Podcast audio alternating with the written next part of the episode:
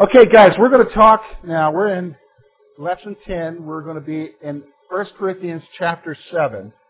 And for the next 2 weeks, we're going to be talking about what the Apostle Paul says about marriage. Marriage is a very hot topic. In fact, I just saw a quote that there have been more books written on marriage in the last 50 years. What You Can Do, self-help books, all of that. More books written on marriage, Christian books written on marriage in the last 50 years than there has been in all the time of Christendom before that. And the guy who was quoting that said, now isn't it interesting, in spite of all those books, the church has a higher divorce rate than the secular world does. The church has more problems, marital-wise, than the secular world.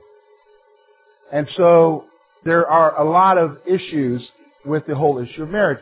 Now here's what happens. The Apostle Paul has a lot to say about marriage and a lot to say about singleness and a lot to say about divorce. But for most people, what we go by is not what the Bible says.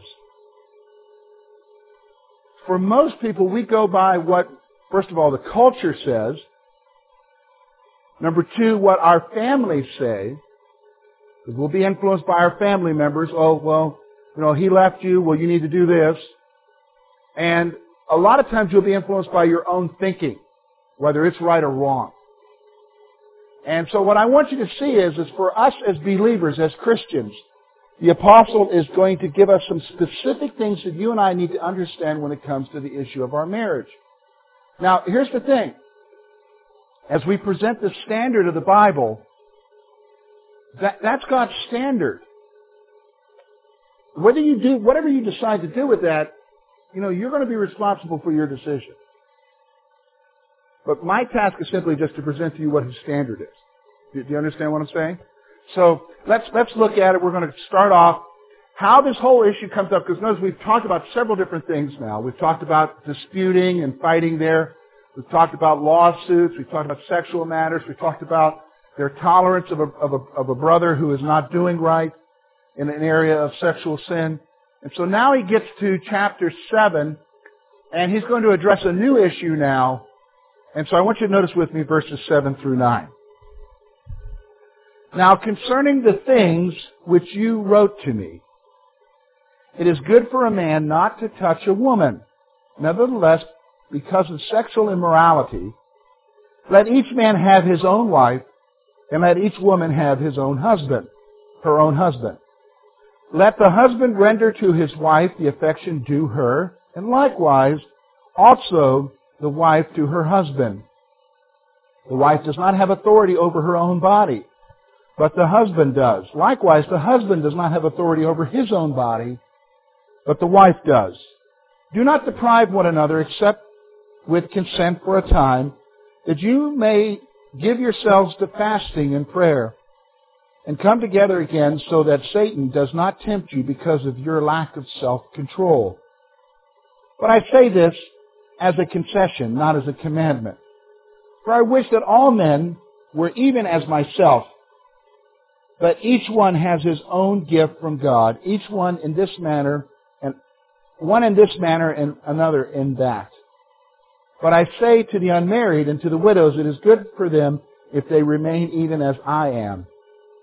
But if they cannot exercise self-control, let them marry, for it is better to marry than to burn with passion. So let's talk about what he's saying here. First of all, he's going to address the issue of celibacy. Paul is addressing an issue that the Corinthians wrote to him about. So what follows here in this chapter is a response from his part concerning a question that they have. Now, we don't know exactly what the question was. We can kind of guess what the question was based upon the passage we were reading. Probably there were some there who were saying that it would be better for Christians to remain single, not to marry at all. And they were judging their spirituality. Remember, that's what they were doing in this church. They were having spiritual pride over many issues. And so maybe there were some single folks there who were saying, well, we're more spiritual because we have not gotten married. And so he's trying to address this issue with him. And so He's writing to them concerning an issue that they wrote about. Now, here's what he does. Paul affirms that celibacy is good. You know, this is something that every one of us needs to be aware of in here. Because here's what happens in the church. If you find somebody who is not married, who's single, I can almost guarantee you that if you were to go talk to that single person, and I know this because I didn't get married until I was 27. I can almost guarantee you, if you were to go talk to that single person and say to them, do you have a lot of people asking you about when you're going to get married? They will more than likely say to you, yeah, all the time. And if you were to ask them, where does that happen most often? Where do you think it happens most often? In the church. In the church. Now, isn't that interesting? That is our practice. But here the Apostle Paul is affirming that for them to be single, it is what? Good. Good. Now, anybody know why? Because it almost sounds crazy, doesn't it? In our culture, you know, got to be with somebody. Why would he say it's good? Anybody have any ideas? Okay, we'll talk about that later. True devotion to God. They'll be totally devoted to God. And we'll talk about that aspect of it later. Anybody else? What? Single-minded? All right. Anybody know practically why he's talking about it? Let me help guide your thought process a little bit. When was this letter written? Anybody? 100 years ago? When was it written? Almost 2,000 years ago. What was happening with the church at that time? Persecution. Was it pretty severe? Is it easier for somebody, if they're single, to face persecution than if they're married? Okay, let's ask you, some of you married folks here. Let's say you get persecuted, you get arrested, your family gets arrested. Typical tactic in that day was to torture who as a torturer of you? Children or your wife or your family member. You see what I'm saying? So you understand the practical aspect of what Paul's saying here. You understand there's a practical aspect of it. Now, he's going to give a concession here, so I don't want everybody to think, well, Paul wants everybody to be single, because you're saying, well, I'm doomed then because I'm already married. No, but I want you to notice number 2, verse 2 there, notice what it says. Nevertheless, because of sexual immorality, let each man have his own wife and let each woman have her own husband. Here's what Paul does. Paul encourages people to marry to avoid sexual immorality. See, here's the thing. Paul understands, because he's a guy. I don't want you to think something. How many of you remember Star Wars, the Next Generation, I believe it was, and they had that guy Data or whatever his name is that was, you know, the what?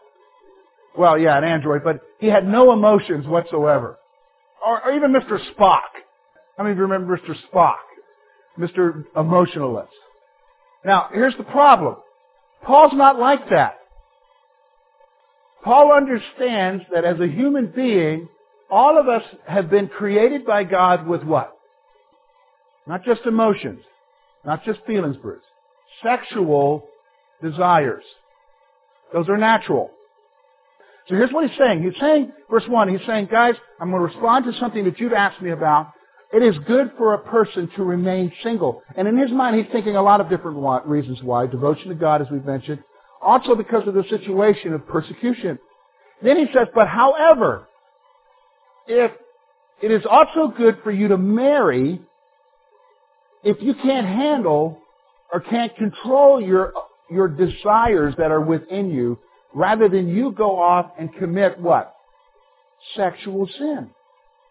Sexual sin. So here's what he's talking about. So he encourages people to marry to avoid sexual immorality. Now, here's the responsibility. Now, he's going to talk about the responsibility of spouses. Now, we'll spend some time here because maybe you won't like what I'm going to say or what he says. Look at what he says here, verse 3. Let the husband render to his wife the affection due her, and likewise also the wife to her husband. The wife does not have authority over his own body, but the husband does. Likewise, the husband does not have authority over his own body, but the wife does. Okay, let me just stop for a moment. These verses right here I can almost guarantee you that some of you ladies hate these verses. And the reason why is because maybe they have been misused.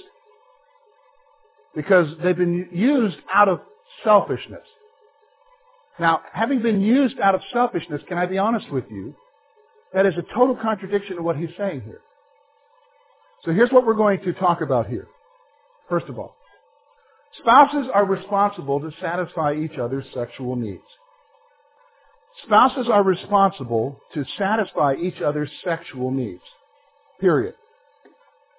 And he's going to tell you why in a moment, and I'll get to you, I'm going to explain the why here in a moment, a little bit more detail. When you have a couple that comes together, remember what he said. He said it's good for everybody to be single, but if you can't handle your sexual desires, then what does he say? It's better for you to marry so that you don't go around committing sexual immorality. So then he goes one step further because Paul's a realist. Paul understands nothing new has changed. What marriage couples are facing today is not anything new that marriage couples have not faced over the last 2,000 years. I would say since Adam and Eve. And so here he is, he's saying to them, look, guys, so because you're coming together, and part of that coming together is the fulfillment of sexual desires, you have a responsibility to each other to satisfy the other spouse. You have a responsibility. Now, here's what he's saying. Now, this is what you're not going to like. Physically, your body belongs to your spouse. Now, you're saying, okay, yeah, I understand that, but I don't like the way that's being used. Well, let me explain something to you. Notice what he says here in particular. Verse 4. The wife does not have authority over her own body, but the husband does. Likewise, the husband does not have authority over his own body, but the wife does. Here's the issue. In marriage, a person is no longer independent. You understand? Here's what happens. When you get two married people, they come together, you get two independent people coming together. They did their own thing, even though if they maybe lived at home with their mom or dad, They basically did their own thing. And so they come together, and a lot of times in those first years of marriage, there's a lot of friction that has to deal with what? The two independent people. Wanting things done their own way. And so as you see, as a marriage progresses, they kind of learn the art of what? Sharing or compromise. They learn how to what? Not live separately in the same house, but to live together. And what comes with that, and here's the key with that, is that I place the needs of the other person before my own. Listen, I'm still learning that with Lori. And now I've got the kids, so it's not just Lori's needs before my own. It's the needs of the what? Kids before my own. So now you say, what does that have to do with what we're talking about here? Here's the point. A lot of you have seen these verses used as a weapon. Right? You need this, have this happen in this marriage. Typically, you never see a woman use these verses. Have you noticed that? Women don't use these verses. Typically, it's from who? Men. Because men tend to have stronger what? Sex drives than women. In fact, here's a statistic. How many times do you think men think about sex during the day? Okay, he said 50. Okay. How many times do you think women? Okay, here's the truth. 32 times for a man, I think 4 times for a woman. That's just so you understand what I'm talking about here. So, obviously, the women are not using this verse. And it's because, probably with the man, you don't have to use these verses. You won't have to use these verses. Now, here's my point. What I want you to see is, Paul's saying to them, in marriage is you placing the needs of the other person before your own for harmony in the marriage and for wholeness in the marriage. Now, here's the reason why, because he gives a warning. Here's the reason why. Look at verse 5, first part of verse 5. Do not deprive one another except for consent, that you may give yourselves to fasting and prayer and come together again so that Satan does not tempt you because of your lack of control. First thing he does is he warns them not to deprive their spouses of sexual fulfillment. Don't deprive your spouses of sexual fulfillment. Notice something. Why? Look at the last part of verse 5. Somebody, what's the reason why? Lest Satan tempt you or tempt your spouse. Now, here, I'm going to give you a title of a book. It's a great book. I think you need to get it and read it. It's by a gentleman by the name of Harley. And that's Harley. Forget his first name. But the book is entitled, His Needs, Her Needs. His Needs, Her Needs. And the book very clearly talks about the issue of meeting each other's needs and what those needs are. Because the needs of a male is different than the needs of a female. Does everybody understand me? Now, here's the reason why. In the beginning of the book, and this is a great illustration, because he says, grasping this will affair-proof your marriage. And this is what's happening, and you need to listen to what I'm saying about, because what we're talking about here is a key to affair-proofing your marriage. Here's what he says. He uses the illustration of banking to provide what I'm talking about. He uses the illustration of banking. He calls it the love bank. When you first meet your special someone, each of you, because of your attraction, because of the things you're doing, the phone calls you make, do you ever notice that when you first dated them, you used to talk to them all the time? You would make, now when they call, it's like, I'm sorry, I'm busy, calling me back later, I got this, you know. So here's what's happening. When you first, you were making deposits, positive experiences with that person were deposits in the love bank. And so when you first started getting together, I mean, the bank account was huge. The deposit and the bank account were huge in that love bank. Now, a negative experience is a withdrawal. Now, maybe you had some negative experiences, but yet there was plenty more positive experiences with that person to offset the negative, right? Okay, now here's what happens. Then you get married. You move in with him. And you find out he leaves his underwear laying around on the floor. And you find out that she's got her quirky stuff too. And then here's what happens, because you're two independent people, you come together, there are beginning to be more what? Negative experiences than positive. You have some positive, lots of negative. And even though, okay, and so after a few years, maybe about 3, because that's the average, 3 years, all of a sudden, you have more, you're overdrawing, you're in the red. Well, you're not, and this bank isn't going to send you a notice saying we're going to charge you for having, you know, lack of sufficient funds there. So you begin to have, so a lot of people, their love bank account with their marriage is in the red. Now here's what happens. She or he has somebody else, maybe it's somebody at work, maybe it's somebody in the church. Maybe it's somebody in a social group. Maybe even somebody in a family. This stuff happens today. They meet somebody else, and it doesn't have to start with just overt sexual whatever. It could just simply be a positive experience. Maybe they just expressed appreciation. Oh, thank you for doing that for me. Ooh, somebody thanked me. That's how it starts happening. And so more and more, after a while, more deposits are being made by somebody else. Well, let's take a guy, Joe Schmo. He goes to work. He meets Cindy Q. Cindy Q shows respect for the work he's doing. She's making all of these deposits. Joe Schmo goes home to Betty. Betty, it's negative. Can't you pick up your dirty clothes? Can't you help with the kids? What's this, you know? And it's like, holy cow, Cindy Q's a whole lot better. And so what happens is that eventually, guess what happens? He leaves Betty for who? Cindy. Now here's what happened. When the love bank depreciates at home, what happens to sexual intimacy? Is there any? Probably not. See, this is why, this is just a practical reason that Harley talks about it. Getting back to what the Bible says, look, you need to be reflective of each other's needs. You need to place the other person before yourself. And when you do that, you need to satisfy their sexual needs, because if you don't, you're going to lead them into temptation. And believe me, Satan will tempt them. You say, will he? Trust me, he wants to destroy your home. He wants to destroy marriage, because who created marriage? God created marriage. Do you understand the devastation that he can cause in your families?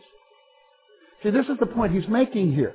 So then let's go on. So here's, he says, now, if you're not going to have sex, make it only for a little bit. Here's the reason why. Paul allows for a mutually accepted period of abstinence for spiritual refreshment. Now here's the point. Mutually accepted. Both of you come together and say, okay, let's just take some time off. Trust me, guys, she's asking for some time off. Give her some time off. Give her some time off. Because here's the reason why. If she's asking for time off, if you're continually pushing the issue, it's only going to have what kind of an effect on your marriage, and especially on that area of your marriage?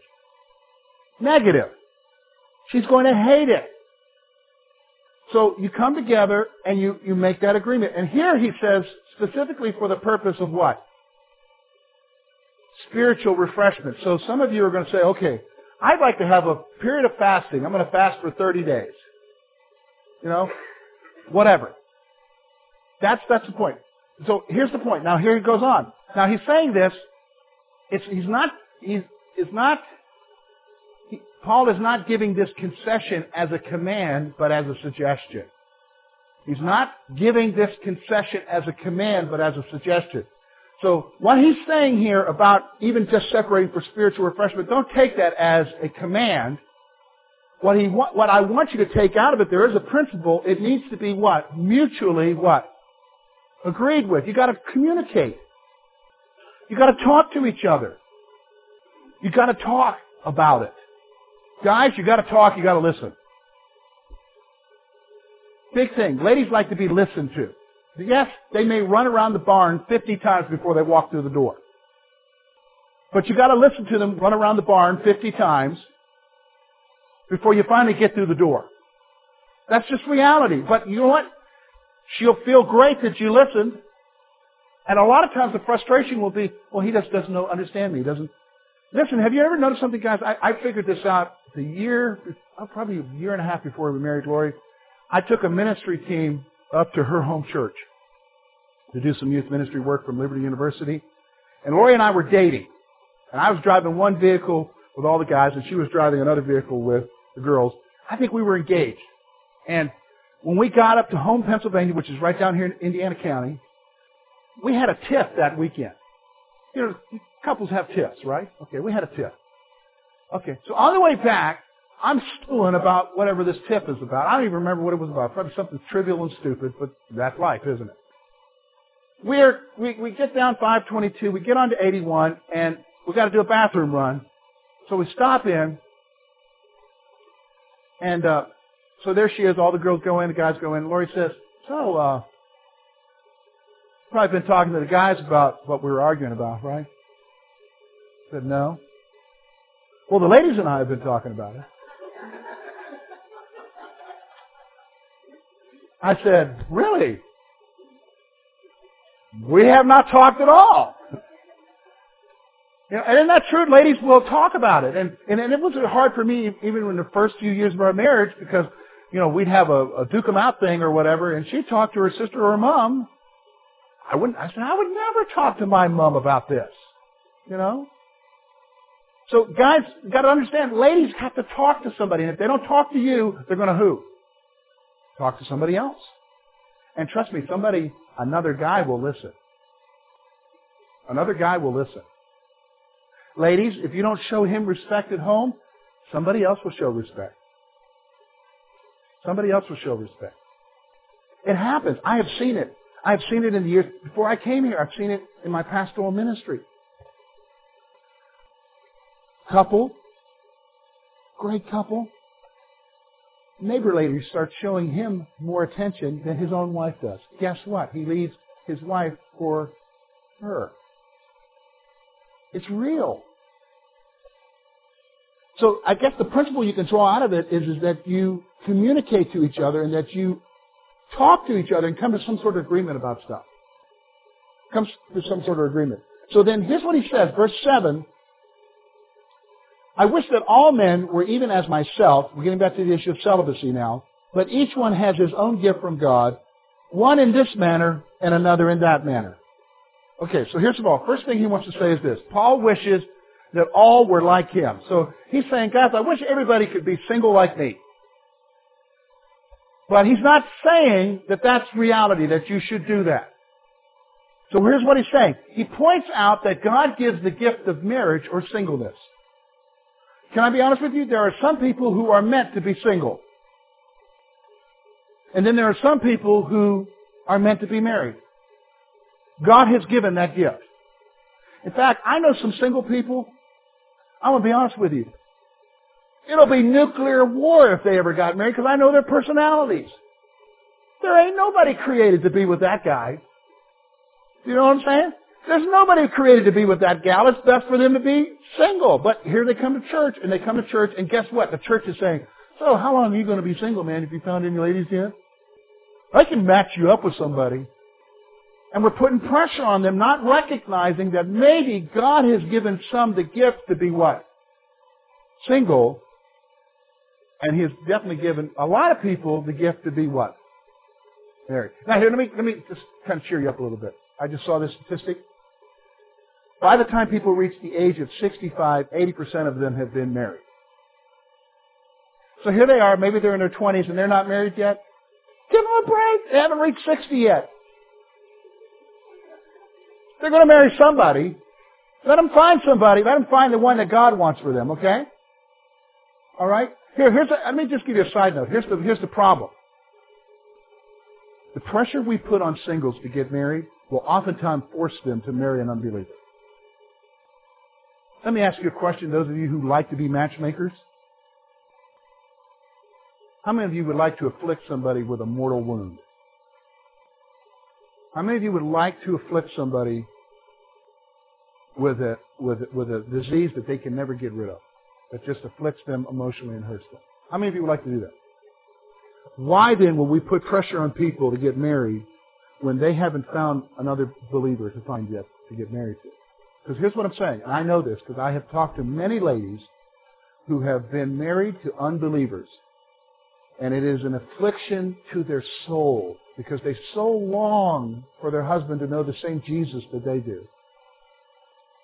And it's an affliction. But you know what? When we're talking about, oh, hey, how you doing, Cindy-Lou? What do you mean you're still single? Man, I know a guy. And all we're thinking about is getting them matched up. But first of all, can we just be reminded, how many of you listen, marriage is a rocky road, is it not? What are you, sadistic? I mean, it takes a special somebody to get through it. Yeah, do you understand what I'm saying? You've got to work through stuff, don't you?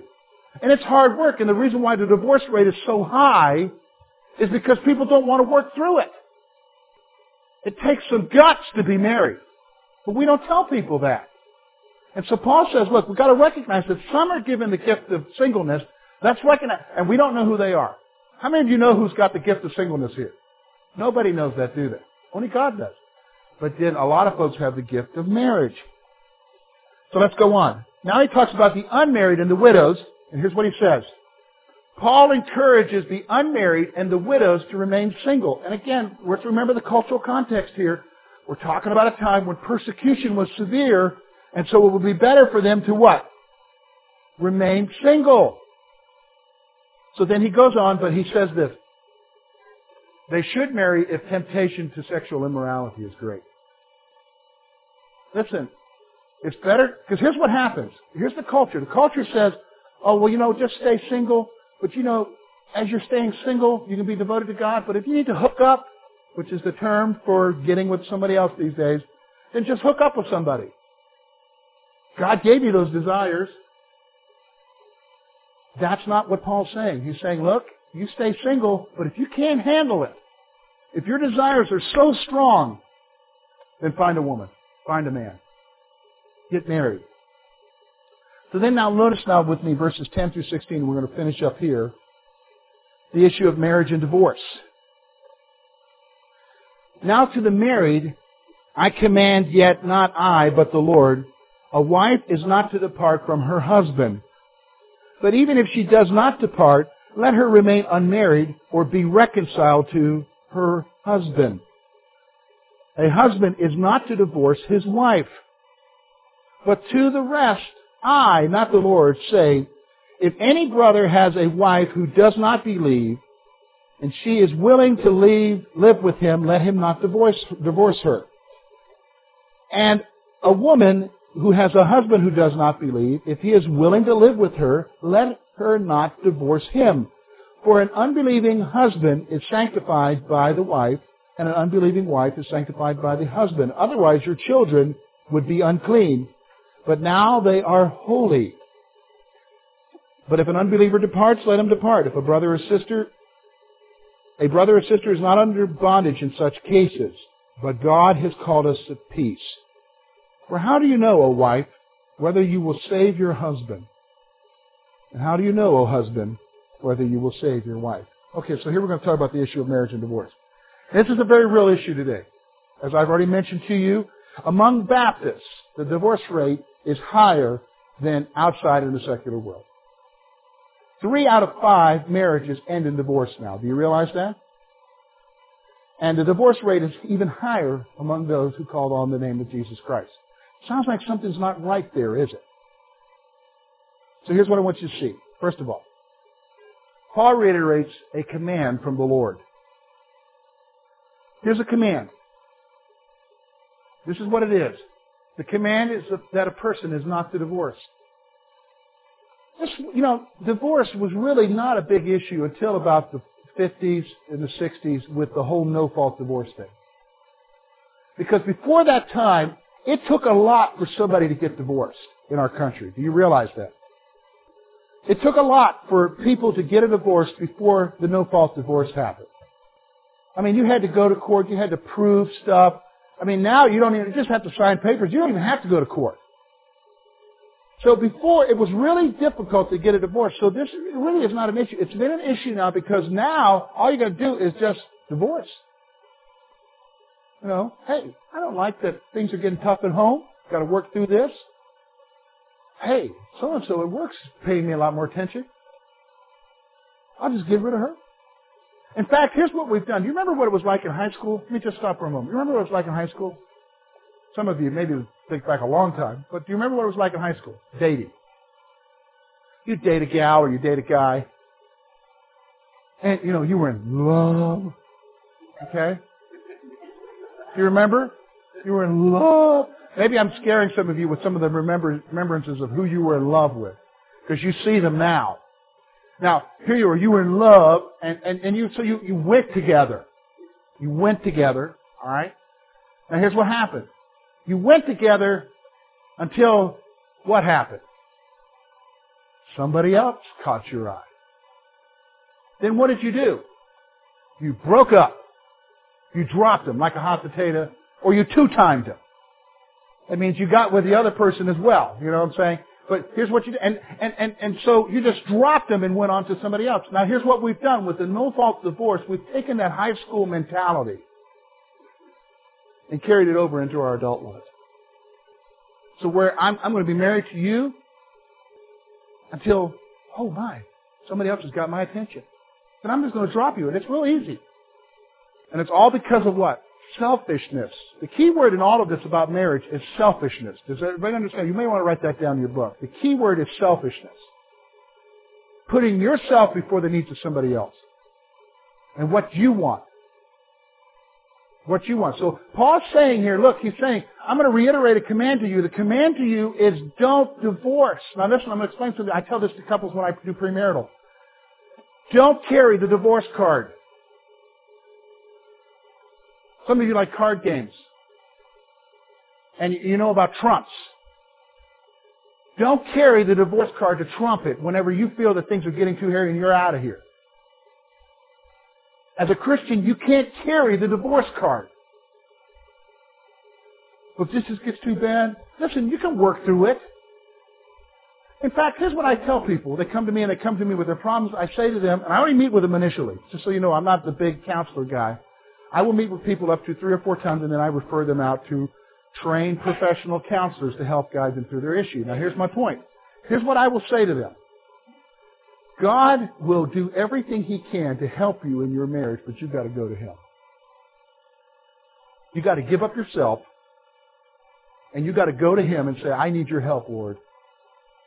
And you got to trust Him to guide you through it. Now, it's going to be a rocky road because it took you a while to get there. It isn't going to be instant to get you out of it. Can I stop for a moment? If you do go to me or if you do go to a counselor, does everybody understand? It took you a while to get to your marriage problems. Nobody is a miracle worker to just instantly get you out of them. So the process was long to get you there. Believe me, it'll be long to get you out of it. And you've got to have the stick-to-itiveness to say that this marriage is more important than my personal feelings, and we're going to get through this issue. So divorce is not an option. So that's what he's saying here. He goes on and he says this. If a person is divorced, a divorced person is to remain single or reconcile. Now what does reconcile mean here? It means that if a person is divorced, they're either to remain single or they're to go and try to make it right with the person they got divorced from. What, are you kidding? Because our culture says, dump them, baby. Move on. Hey, but it's interesting. Studies have shown that within the first 6 months of divorce, the parties who divorced wish they could get back together with their spouse. First 6 months after a divorce, they wish that somehow they could have worked it out. I have had two gentlemen in my ministry. It wasn't here in this community. It was in another community. Two gentlemen who left their wives for another woman, married the other woman, come to me, two separate different occasions. Both of them said the same thing to me. I wish I had my first wife back. Isn't that interesting? See, what happens is, and this, I know family members who do that. Oh, well, you divorced? Well, dump them. Here, I'll help you find somebody. Christian people doing this kind of junk. When Christian people should say, hey, you know, even though you're divorced, let's try to work this out. Let's try to work it out for the sake of your kids, for the sake of the family, for the sake of you and her. Let's work it out. And they don't do that. So here's what he's saying. He's saying remain single or be reconciled. And here's what he says. Now here's the issue about having a spouse who doesn't believe. Paul tells the believing spouse not to leave if the unbelieving spouse wishes to stay. You can't use the excuse, well, he doesn't know Jesus or she doesn't know Jesus. I'm out of here. You can't use that excuse. If that person is willing to stay with you, you stay with them. Period. Okay, here's the thing. It goes on. The Christian spouse is a channel of God's grace in that marriage. Do you realize, first of all, if you're a Christian, who lives within you? Holy Spirit lives within you. So there you are in that home with an unbelieving spouse. You are the channel for God to work through in that person's life. Does everybody understand me? For you to say, I'm out of here, you're going to remove that channel. If that person is willing to live with you, you stay there. You stay there. But the culture will what? Tell you to get out of there. Tell you to get out of there. Here's another one. Now, if they decide they want to leave, Paul tells the believer to let the unbelieving spouse leave if they wish.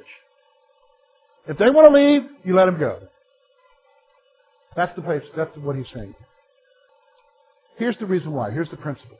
The Christian might be used to help the unbelieving spouse experience salvation. You know, there's a parallel passage I'll give you, and we're going to close with this. It's in 1 Peter chapter 3. Ladies, if you don't know this one, you need to. 1 Peter chapter 3, verse 1 through 7. Here's what he says. Wives, likewise, be submissive to your own husbands, even if some do not obey the word, that is, even if some are not believers, they without the word may be won by what? The conduct of the wives. So here's what he's saying. If you're married to an unbelieving spouse, your conduct may be the testimony to bring them to Christ. Now here's what he says. And when they observe your chaste conduct accompanied by fear, so it's how you live your life. So some of you are nagging, you're pestering your spouse. You know, you need to come to church. Can I be honest with you? How many of you remember, I mean, We're the little children still in the way. How many remember being told over and over to do something? What was your first initial response to that? I ain't doing it. And so you have a spouse who is hammering you. And let me be honest, it's hammering. Nagging, hammering you to do the thing. Your initial response is, especially if the love blanket bank is depleted, your initial response is to what? I ain't doing this. How many of you love to be nagged? How many of you love your mom calling you up and just nagging you? Well, you know, you got to do this. How many of you just want to hang the phone up, don't you? Nobody loves to be nagged. Nagging never led anybody to Jesus. Love and a life did. That's the point he's making. Okay, so next week we're going to continue on, look at the second part here. He's going to talk about God's calling next week. He's going to talk about singleness and ministry and the issue of marriage. Okay, let's close the time.